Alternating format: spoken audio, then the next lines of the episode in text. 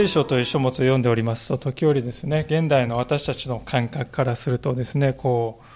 う、おおよそかけ離れているというか、目を背けたくなるという出来事に出くわします。で、今日の箇所はまさにそのような箇所の一つではないかと思うんですね。もう血ですよね。全体にもう血がですね、血塗られたですね、話というか、本当にですね、なんだこれはとこう思うような、聖書、聖なる書と名が付いているですね、この本に書かれている。この出来事は一体どこが聖なのか、清いのか。まあそう感じるのも無理はないと思うんですね。で、一つにはしかし私たちがそう感じる原因は、西暦2016年の常識、2016年の目線というもので聖書を読んでいくからではないかと思います。というのも私たちは世界の歴史を見ますと人権とか法律とか警察制度というものがね歴史上かつてないほど整った時代に生きているんだということです。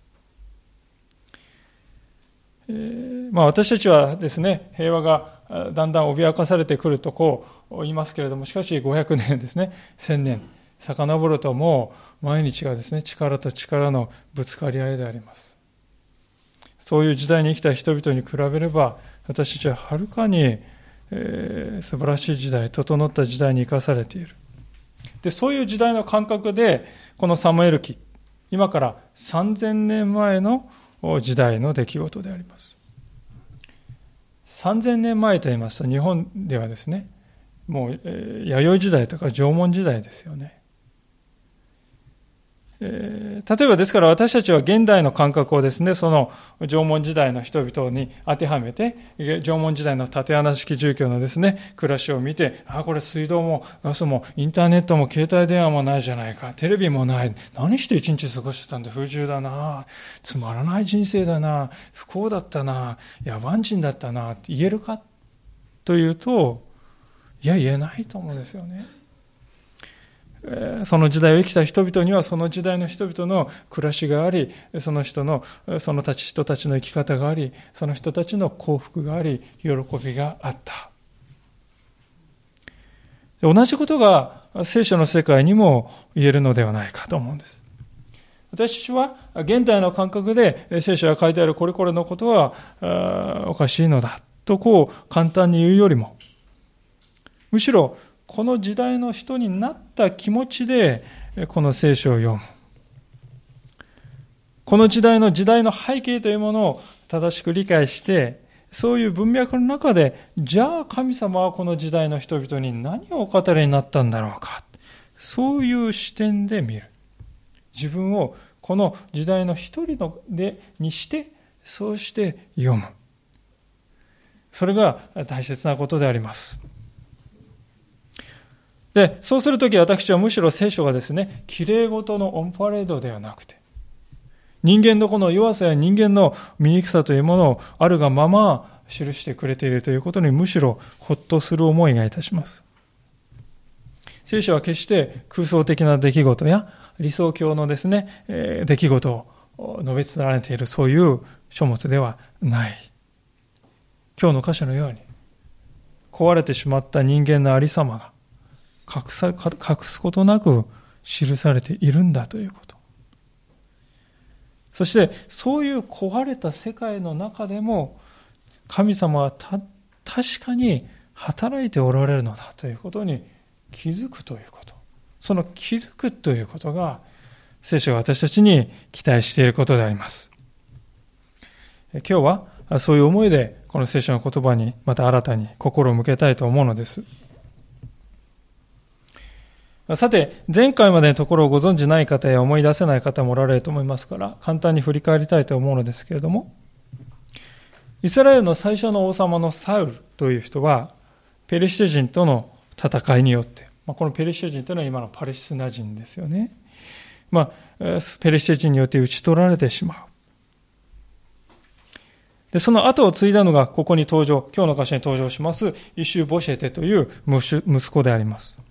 で、イシュボシェテの後ろ盾になっていたのが、サウルの将軍であったアブネルという人です。この人は一ボシェテから見ると大王子にですね、当たる人ですね。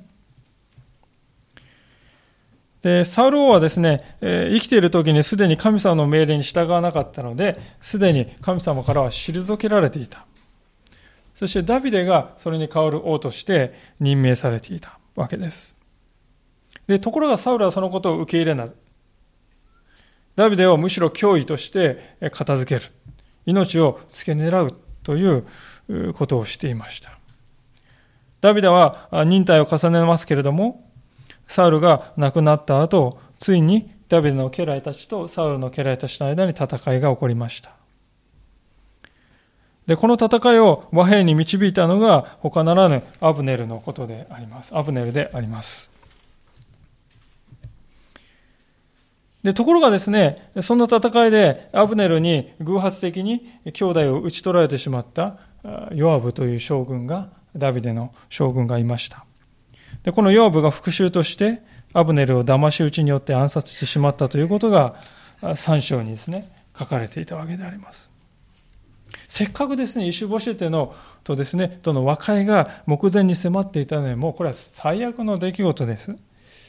ダビデにとっては悪夢でしたけれども、しかしダビデはそれを正しく取り扱った。敵であったアブネルの死を痛み、心から痛み、心、言葉を尽くして人々に語り、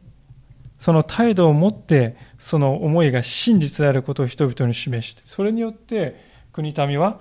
ダビデが潔白であると認めた。まあ、それが前回までの箇所ですね。で、今日の箇所では、そのダビデの場面から、今度はサウルの陣営にもう一度場面がですね、移るわけでありますね。こう書かれております。一節。サウルの子一周ボシェテは、アブネルがヘブロンで死んだことを聞いて、気力を失った。イスラエル人も皆、うろたえた。一周ボシェテはアブネル死すという報告がですね、死者によってもたらされた時に気力を失った。もうへなへなへなへなと脱力してですね、あの、もうダメだっていうですね、そういう意味の言葉であります。まあ、解放するとかですね、放つとかそういう言葉なんですね。それからもう放たれ。王様がそういう状態なんですが、その部下たちもですね、言わんや親ですよ。イスラエル全体が、それが、ぶわーっとこう雰囲気が、もうダメだってですね、雰囲気が広がる。なぜかといえば、アブネルという人は、ダビデとですね、交渉して、うまく交渉をまとめた立役者なんです。でその彼がダビデの部下に打ち取られてしまった。騙し討ちによって打ち取られてしまった。今に自分たちもダビデに滅ぼされるぞ。でも、アブネルがいない。どうやって立ち向かえばいいのか。もうダメだ。不可能だ。そう考えてしまった。でところがですね、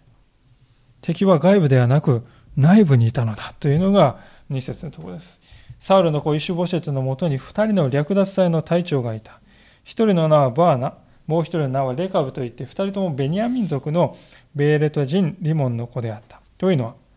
ベーレトもベニヤミンに属するとみなされていたからである。ベーレト人はギタイムに逃げて気流者となった。今日もそうである。ここで二人のですね、人物は登場しておりますけど、この人は略奪隊の隊長だったと言います。この略奪隊というのも穏やかじゃないなと思いますよね。でも当時はですね、例えば軍事物資を集めるときに、あらかじめ敵国に忍者のようにですね、こう忍び込んで、軍需品をですね、奪ってくる。まあそうすると自分たちがね、軍需品をこう貯める手間が省けるんですね。ですからそういう部隊がいたわけです。でこれはまさに、ですから、この略奪隊というのは、まあえー、そういう軍事物資をですね、集めてくる、そういう人たちのことですね。当時は一般的である。で、彼らはしかし、アブネル将軍がもう最大のですね、国の功労者のアブネル将軍が討ち取られたということを見て、あ、この王家にはもう未来はない。それで、勝ち馬に乗ろうじゃないか。と考えたようです。しかし私たちがこう聖書を読んでいてですね、ちょっと気になることはですね、この、そういう二人の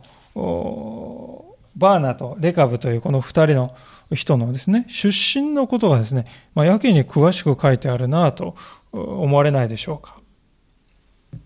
まあ、これはちょっとご説明しますと訳があるわけですね。というのは、この二人が出身したベーロテという町、これがもう曰く付きの地名であります。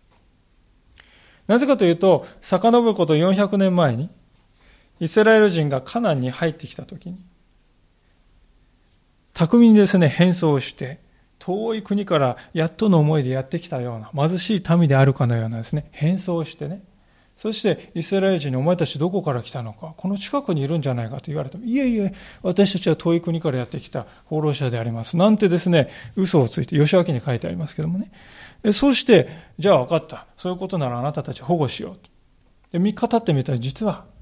すぐ近くに住んでいたってことが発覚した。でも契約を結んだから、もう彼らを滅ぼすことはできない。って言って保護されるようになった。そういう人たちが住んだ町の一つがね、このベーロテというところなんですよ。で、ですからパッと見るとこのベーロテ人っていうとですね、そういう人たちの子孫なのかなと思うんだけれども、いや、実はそうではないんだということです。というのは、このベーロテの町をサウルの時代にね、軍事的にサウルが征服しようとしたんですよ。で、それでもともといたベーロテ人は、もう方法の手でサウルから逃げ出してギタイムに行ったっていうのが3節に書いてあるんです。で、そしてベーロテに後からベニヤミン人がですね、入ってきてそこに奪い取って住むようになったんだという、こういう事情がわざわざ細かく書いてあるわけですね。で、こういうことは何で書いてあるかと言いますとね、このバーナとレカブ、あ、ベーロテ、あ、あのベーロテかって言ってね、人々が、ああ、あれねって言ってですね、えー、あの、我々を騙したあのベーロテ人ねっていう勘違いする。そうではないんだと。この時もベーロテにはベニヤミン人が住んでたんだ。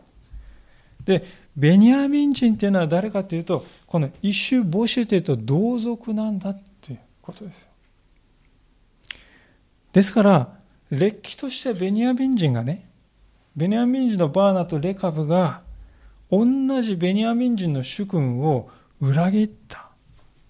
そして卑怯にも寝込みを襲って暗殺までしたっていうね、そういう状態だったっていうことを言わんとしてるわけですよ。まあ、違う部族ならともかく、あるいはまた外国人ならともかく、同族の中で、家族の中で、裏切りや暗殺がもうはびこるような状態。そうなるともうその家っていうのは末期的な状態っていうことですよね。で、聖書はなぜこういうことを書いているかというと、サウルの王家っていうのはもうそういう状態になっていたということなんです。三章の一節に見ますと、サウルの家はますます弱くなっていったと書いてありますけれども、えまさにそういう状態になっていったということを示すために、あえてこういう詳しい説明が書かれているわけであります。これもね、最初に申し上げましたけども、私たち2016年に生きている人から言うと別にこの情報ってあってもなくてもいいんですよ。そんなに大きな問題ではないような気がするんですけれども、なぜわざわざ詳しすぎるね、説明が書いてあるか。それは、このサムエル記を読んだ当時の人にとっては、このことはとっても大事なことだったからです。それでわざわざ説明が書いてあるんです。で私はですね、このことも一つ聖書というものが非常にこう歴史的になに正確であることを目指している一つの証なんだろうと思います。時々私たちがですね、えー、クリスチャンであるという。聖書あれ人の作り話でしょう。そういうふうに言う人がいます。しかし、後の時代の人がですね、巧妙に作り出した話であるのならば、昔の人にしかわからないこういう説明をあえて書くでしょうかわざわざ書かないと思うんですよね。むしろもっと簡潔にして、もっと英雄譚のようなですね、えー、美しいストレートのですね、洗練された文章にして、えー、そして受け入れやすくして、ね、あの手この手で、こねくり回すんじゃないかと思うんです。しかし、聖書を読んでいくとですね、明らかにこの箇所はサウルとかダビデと同じ時代に生きていた人が、やはり同じ時代に人に対して説明を加える。そういう人に向かって書いている。その姿がよくわかります。ですから、聖書は決して後の時代の人が巧妙に作り出した話ではなく、歴史的に見ても正確性を目指している。そういう書物だということがわかるんではないかと思います。で、それというのをまた、聖書というのはある目的にとって、目的に沿ってこのサムエル記は書かれている。今日の箇所で言いますと、なぜダビデは王としてふさわしいものとされたのか。まあ、そのことを、このサムエル記は説明してくれようとしているわけであります。で、こういうことはですね、4節を見るとまたさらに、えー、わかるんじゃないかと思うんですね。4節にこう書かれております。さて、サウルの子ヨナタンに足の不自由な子が一人いた。その子はサウルとヨナタンの秘宝がイスラエルからもたらされたとき。まあ、これはあのペルシア人と戦って戦死したときですね。第一サムエルの最後に書いてある。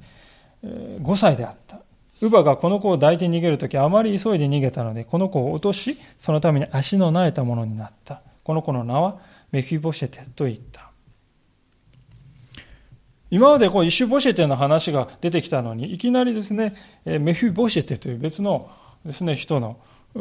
話が、まあ、サウルの孫ですよね、話が。今までサウル息子の話してるのに今急にサウルの孫の話がいきなり出てきて、唐突なんです。唐突なんですね、これ、後の時代の人がね、えー、付け加えた話なんだよっていう人もいるんです。でもそうじゃないと思うんですね。ちゃんと脈絡があって書かれている。つまり、まず大事なことは、一周母子て以外にもサウルの王位を継承する人が、可能性がある人はいたんだよということです。いたんだけれども、しかし彼は足が不自由な人であって、しかも5歳や7歳といった子供であった。故に王位継承者としてはこのメフィボシェではふさわしくなかったんだということをわざわざここで言っておくんですよね。なんでふさわしくないかって、まあ今で言うとね、足の不自由な人を差別してみたいな、そういう現代の目線で見るとそんなように感じてしまいますが、3000年前の時代の王様。それ、王様に求められることは何よりも民の先頭に立って戦いにを導くことができるということであります。ですから、メフィボシテという人は王になれないということは自明であったわけですね。で、聖書の記者は、こうこういう書き方をしてですね、こんなところにもサウルの家が徐々に弱くなっていったということを教えてくれている。そういう事実がですね、事実として成就していくということを私たちは見るわけであります。サムエル記を書いた人はそういう意図を持ってメフィボシェテのことをあえてここで入れているんだということですよね。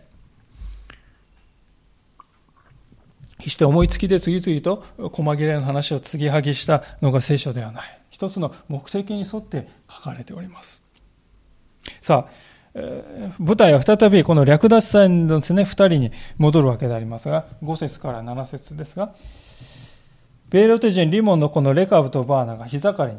イシュボシェテの家にやってきたが、ちょうどその時、イシュボシェテは昼寝をしていた。彼らは小麦を取りに家の中まで入り込み、そこで彼の下腹をついて殺した。レカブとその兄弟バアナは逃れた。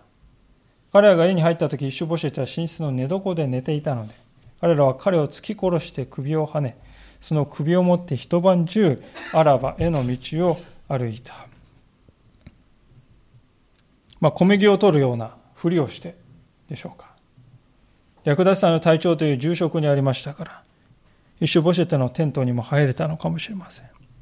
でしかし、それにしても彼らは、先ほど申し上げましたように、一種ボシェテと同じベニヤミン人。彼らが略奪隊の隊長に任命されたのも、一種ボシェテ、ベニヤミン人の一種ボシェテが王様だから取り立てられたんです。ところが、もはやダビデの勝利を疑いようがなくなった。かくなる上は勝ち馬に乗って利益を得ようじゃないか。そのためには、主君の首を手土産に持っていこうじゃないか。うん、そうだ。そう考えた。良い周到なのはアラバへの道を歩んだとですね、書いてある。これは視界があってですね、その視界の周りはですね、あの横から見るとこういうふうにこう低くなってるんですよね。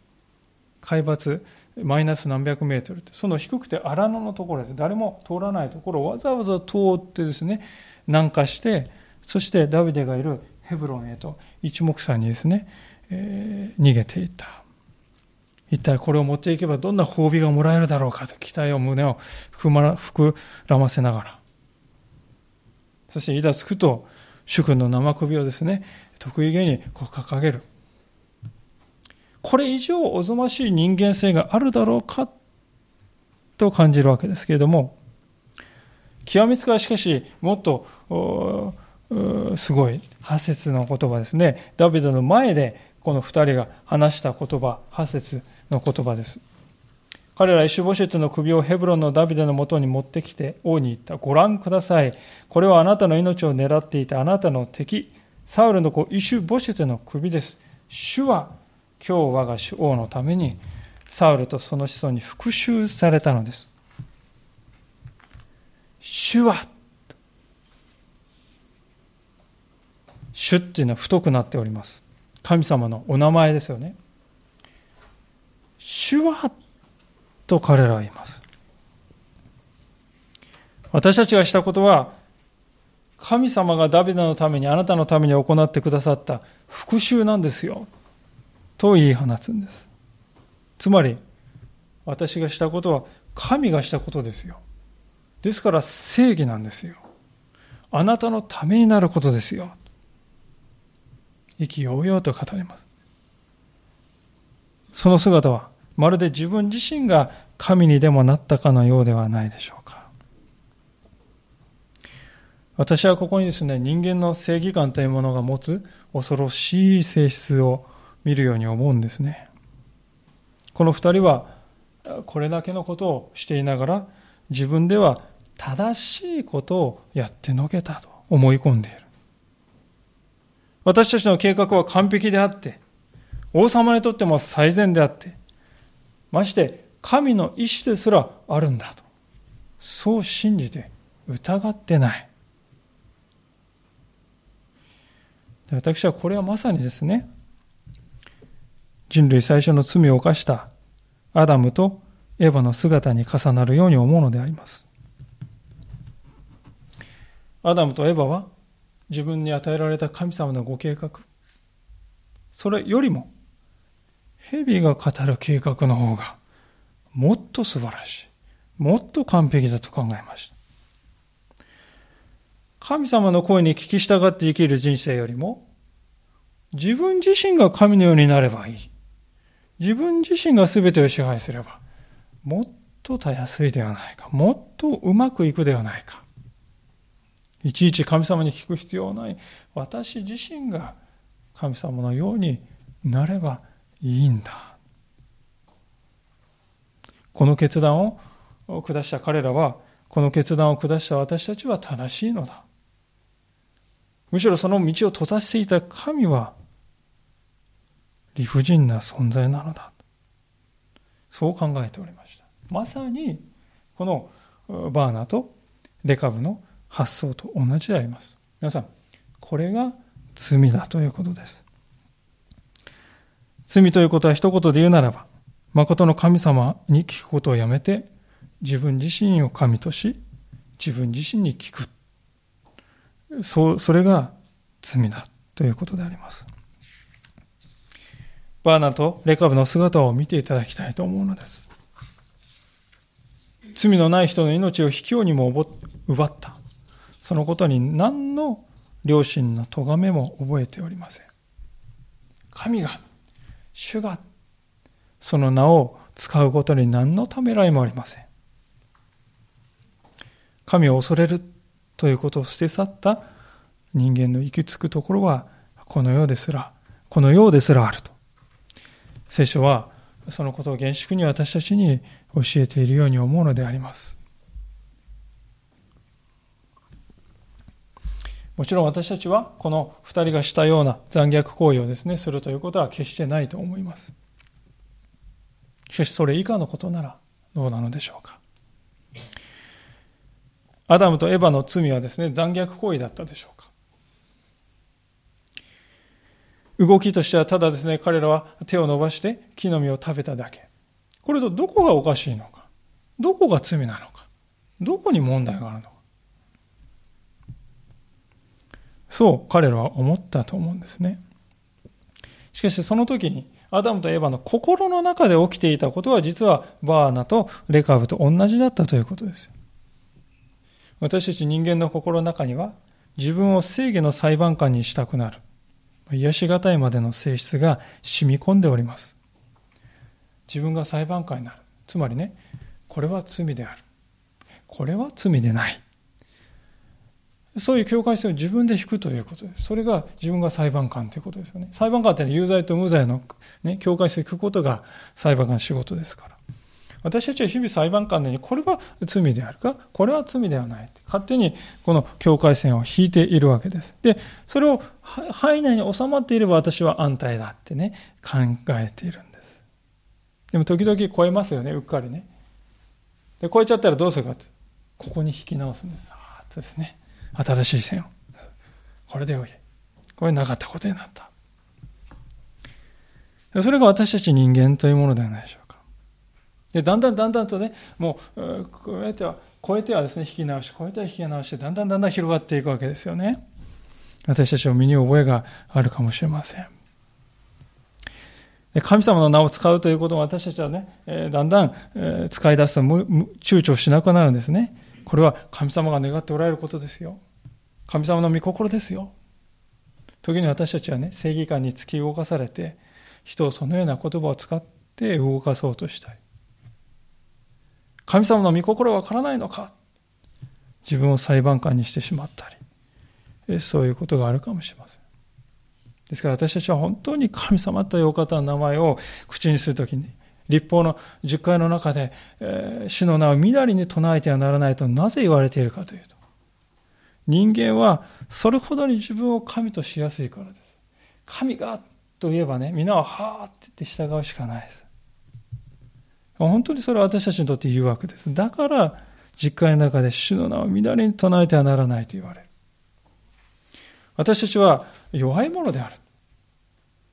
絶えずね、ああ、こういうふうに決断したけれども私は間違っているやもしれない。ああ、神様間違っていたらどうかいつでも私を正してください。いつでも私を教えてください。そういうふうにね、いつも真摯に求めていなければ、あっという間に自分が神になります。あっという間に私のしていることは正しいのだと。自分で自分に言い張るようになってしまいます。バーナとこのレカブ本人は初めは小さい種だったかもしれないけれどもそれが大きくなってそしてついにこの体の境界を越えて行動となって現れてしまった。狂気が現れてしまった。私たちにもまた同じような狂気が潜んでいるのだということを認めていなければならないのではないかとそう思うわけであります。さあそのような二人。この二人を前にしてダビデは一体どうしたか？そこを見ていきたいと思うんですけれども9節ですがするとダビデはベーレト人リモンの子レカブとその兄弟バーナに答えていった。私の命をあらゆる苦難から救い出してくださった主は生きておられる。かつて私にご覧くださいサウルは死にましたと告げて自分自身では良い知らせをもたらしたつもりでいたものを私は捕らえてチケラグで殺した。それがその良い知らせの報いであった。ましてこの藁者どもが一人の正しい人をその家の中のしかも寝床の上で殺した時はなおのこと。今私は彼の血の責任をお前たちに問い、この力お前たちを覗き去らないでおられようか。自分では良かれと思ってやったのです。これはもう王にとって最善のことだと思い込んでいたのです。しかし実は正反対であった。そのことが分かってしまった。なんと哀れな構図でしょうか。十節でサウ、ダビデがかつて私にうんぬんかんぬんという人がいたと、まあ、言っているのはですね、第一サムエルの最後の章でサウルにとどめを刺したその男のことを言っているわけです。私はサウルのとどめを刺してその王冠と腕を持ってきましたと意気揚々と語った人がいた。彼らと同じ勘違いをお前も犯しているとダビデは言います。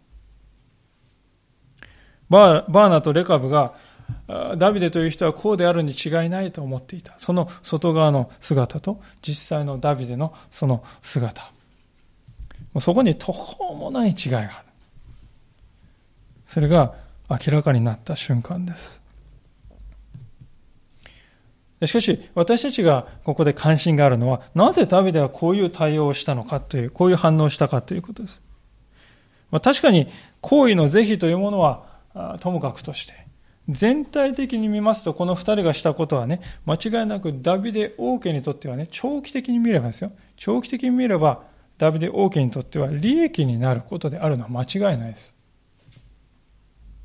ところがダビデはそういうような解釈をもう一刀両断してですね、断固として受け入れないっていうんですよね。ある仲介者はそれをこのように言っております。このダビデの言葉には、王になるには正しい道と間違った道があるということを私たちに思い起こさせる。一人の正しい人をその家の中のしかも寝床の上で殺すということは、その正しい道ではなかったということであるということですね。これはとても示唆に富んだ言葉ではないかと思います。王になる。しかしそこには正しいあり方と間違ったあり方の2本の道があるんだと。私たちは時にですね、目的が良かったらね、崇高な使命である。本当にこれは良いことだと思うと、ですね、えー、手段はまあいいんじゃないかってなりがちじゃないでしょうか。いいじゃない、まあ多めに見ればいいんじゃないですかね。これ良いことなんですから、少々の粗相があってもいいんじゃないですか。そんなに杓子定規にやらないでいいんじゃないですか。長所の規定違反があったとしても少々それはもう多めに見てね、まあとにかくいいことやってるんですから。そんなささやきがね、私たちの耳元で日々聞こえてくるわけです。でそして時に私たちは神様から与えられた良心をね、時にこう、少々ねじ曲げて、世間というものと妥協も必要なんだな。でも、ここの中ではなんか悶々としてですね、あれでよかったのかな。うん。よかったんだ。よかったんだ。でも本当に平安があるかというと、なかなか平安がない。いつも何かこう揺らいでいる。でダビデはね、そ物事をね、えー、がそうなるということをよく知っていたと思います。彼は目的が良ければ手段は問わないということは絶対に問わなかった、取らなかったですね。たとえ目的を達成したとしても、神様の前に正しい道でそれをしなかったら、その目的は何の価値も何の意味もないんだと、そういうふうに考えていたということです。ダビデにとっては王になるということですよね。もう王様になるっていうことはですね、ちょっとやそっとはできないことですよね。でもダビデにとっては王様になる、それも第一のことじゃないんですよ。王様になることははるかに大事なことがあるんだっていうことです。衝撃的なことですけど、ダビデはそういう価値観に生きていたんだっていうことです。私たちは皆固有のそれぞれ価値観というものを持っております。その価値観に基づいてね、いろいろな物事に、えー、これは優先順位をつけて、そして優先順位に従って生きております。で、私たちの優先順位、その価値観の一番上に何が置かれているかで、その人の生き方が全部が変わってくるということです。サウルにとってです、この優先順位一番トップには何かというと、多いですよね。多い。サウルは自分の王位を守るためならどんなことだってやるっていうね、もう死に物狂いでやるんです。ダビデにとってはそうではない。王位というものは副次的な、まあ、おまけのようについてくるものなんだ。もっと大切な第一のものから派生したものに過ぎないんだということです。そのだ彼にとって第一のものは何だったかというと、9節に書かれているように、生きておられる主に使えるということ。主の前に恥じない歩みをするということ。皆さん、これがサウルとダビデの生き方が決定的な違いでありますで私たちクリスチャンをも分ける決定的な違いじゃないかと思うんです確かに世の中の価値観で言いますとね王様が自分の王様、王位を守ろうとして何が悪いのか当たり前ではないか。そう思われます。王というものは、その王位を守るためには他人を蹴落とすものだ、戦争を起こすものだ、政敵を、策略をもよして排除するものだ。王位のためならそういうことも正当化されるのだ。何が悪いのか。でも、信仰者はそれとは違う生き方をするということです。私は神様の目にどう映っているか、それがまず第一のことにあって、そこから生き方が決まってくる。ですから、たとえ世の中の常識に照らし合わせれば、これはもう至極当然だよ。誰もやってるよ。そうあったとしても、神様の目に不正義である道なら、そういう道は決して歩まない。それが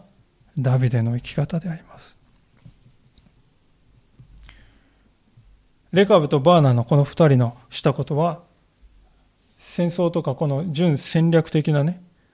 視点だけで見たらね、いやー、よくやってくれた。称賛されると思うんです。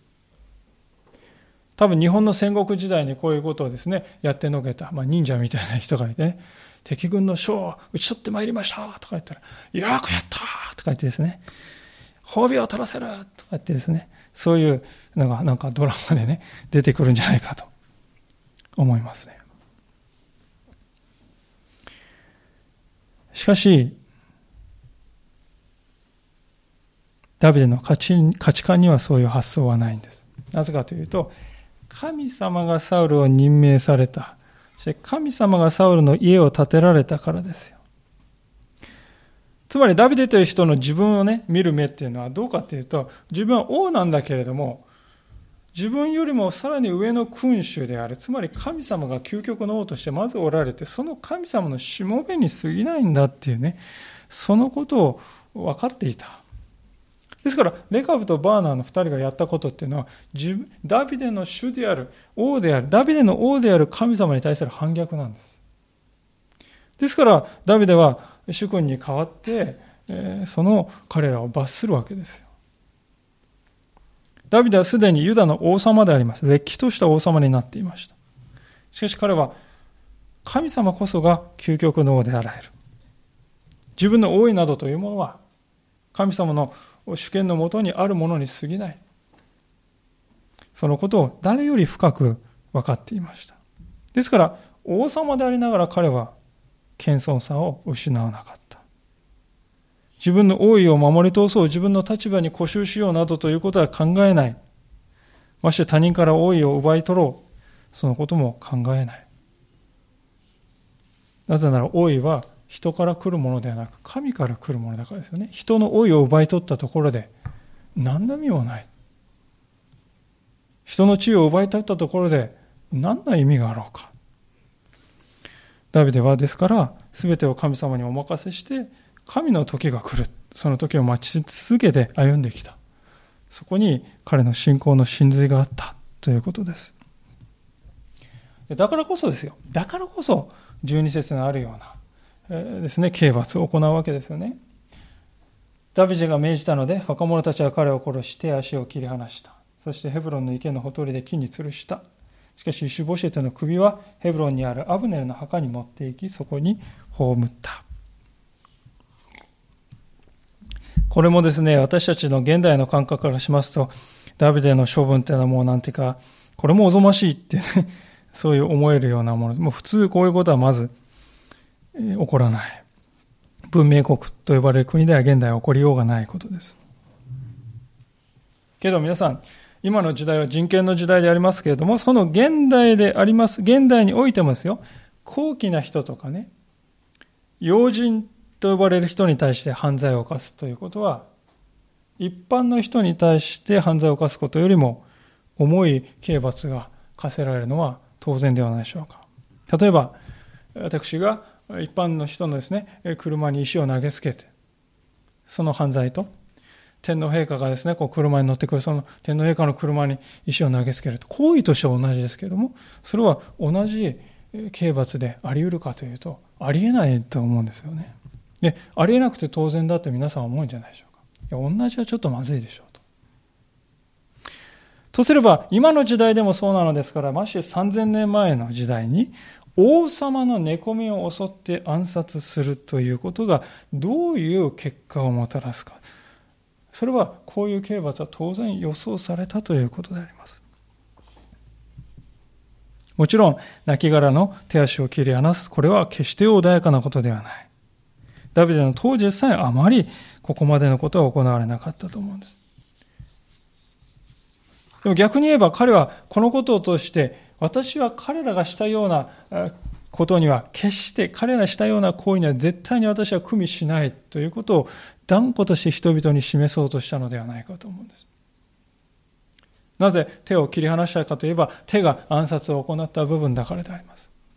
なぜ足を切り離したかといえば足がその走ってその知らせをもたらした部分だからでないかと思うんです。確かに厳しい措置であります。しかし人々は通りに人々が多くいるところにさらされたその亡骸を見るときに神が立てられたサウルの王家に対して手を下すということがどんな結果を招くかということを民はですね、よく理解したに違いないと思うんです。それほどまでにそしてダビデが神様を恐れているのだなということを人々はよく知ったに違いないと思います。その一方でダビデはですね、無残にも暗殺されてしまったイシュボシェテの首は丁重に葬るのです。アブネルと同じ墓に葬った。イシュボシェテの右腕であったアブネルと同じ墓に葬った葬ったという配慮を見せております。人間的に見ますと、しかし、ダビデにとってイシュボシェテというのはあだであります。何年も何年も命を付け狙われました。あと一息で、もうあと数百メートルで、えー、殺されるかもしれないというところをもう何度も通りました。故郷を追われて敵であるペリシテ人に逃げ込まざるを得なく、ネズミのように逃げ込まざるを得なくなった。そこでも生き延びるために気が狂ったようなね、人を演じなければならない。そんな時もありました。もう屈辱ですよね。妻や子供たちは一切の財産を奪い取られて、奴隷として引いていかれて、後から気づく。涙でもう枯れて泣くこともできない。そんな時もあった。そのことがですね、多分そう、走馬灯のようにこう頭の中によぎったんじゃないかと思うんですよね。果たして、彼を許せるだろうか。この石星手の父親が私にそれを全部成したのだ。もうそのことをですね、思えば思うほどですね、こう熱いものがですね、感情として湧き上がってきたんではないか。人間というものは、受けた苦難が大きければ大きいほど、それを与えた人を許すことは難しいものであります。でそう考えるなら、ダビデこそ、そうなってもおかしくはなかったんではないかと思うんですよね。しかし、ダビデはその道を歩もうとはしなかったのです。私はその、そういう彼の姿に何かですね、何か違う。何か別物がある。何かこう、この人は突き抜けたね、神様に信頼を持っているなと思うんですよ。で、突き抜けた信頼感を神様に持っている人っていうのは、往々にしてなんかね、こう、悲壮感に溢れてたりね、こう熱に浮かされたなんかこう、近寄りがたい宗教家のような装いをしている場合が多くありますよ。しかし、ダビデの姿にはそういう悲壮感とか、熱に浮かされた、そんな姿っていうのはみじんも見られないんじゃないでしょうか。むしろ逆ですよね。ダビデの前に現れた人たち、バーナーとかこのレカブの方が熱に浮かされてですね、私は神の御心を行いましたってですね、もう得意げで熱狂に浮かされている。わざとらしい。不自然ですよ。ダビデという人は神の時をじっと待ち続けておりました。彼は決して、これが私、神の時です。今がその時です。自分の時をご了承することはなかった。サウル家の最後の王が亡くなったんですよ。で、メフィメフィボシェテはもう王にふさわしくない。これはもうチャンスだ今しかないとか言ってね、立ち上がるんじゃないんですね。淡々とイシュボシェテを葬る。私はそこにダビデの信仰の真実というものを改めて見るのです。そしてまた不思議なことがありますが、バーナとかレカブのしたことは明らかに神様の御心じゃないんです。御心にそぐわないことをしているんです。ダビデの願わないことなんです。私たちもそういう経験ありますよね。神様の計画が進んでいる中ですね、なんかこう、勘違いしたですね、人がこうかき回してね、ぐちゃぐちゃにしていくっていうことがね、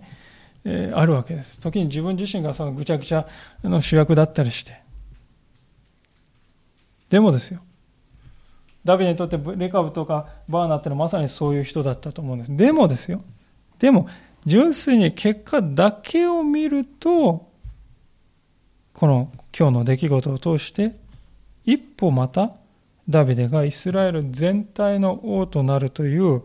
方向に進んでいるということも事実であります。私たちの人生には願わないこともたくさんあります。なんでこんなことをするのか？なんてことをしてくれるのか？そういう人とかね。そういうことあるんです。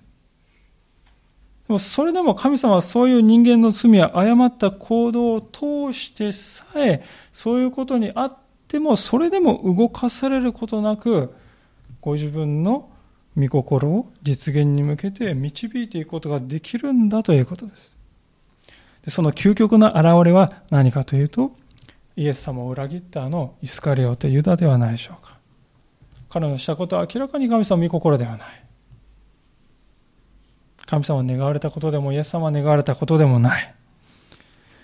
しかしそのユダの裏切りをも神様を用いて救いを成し遂げられた。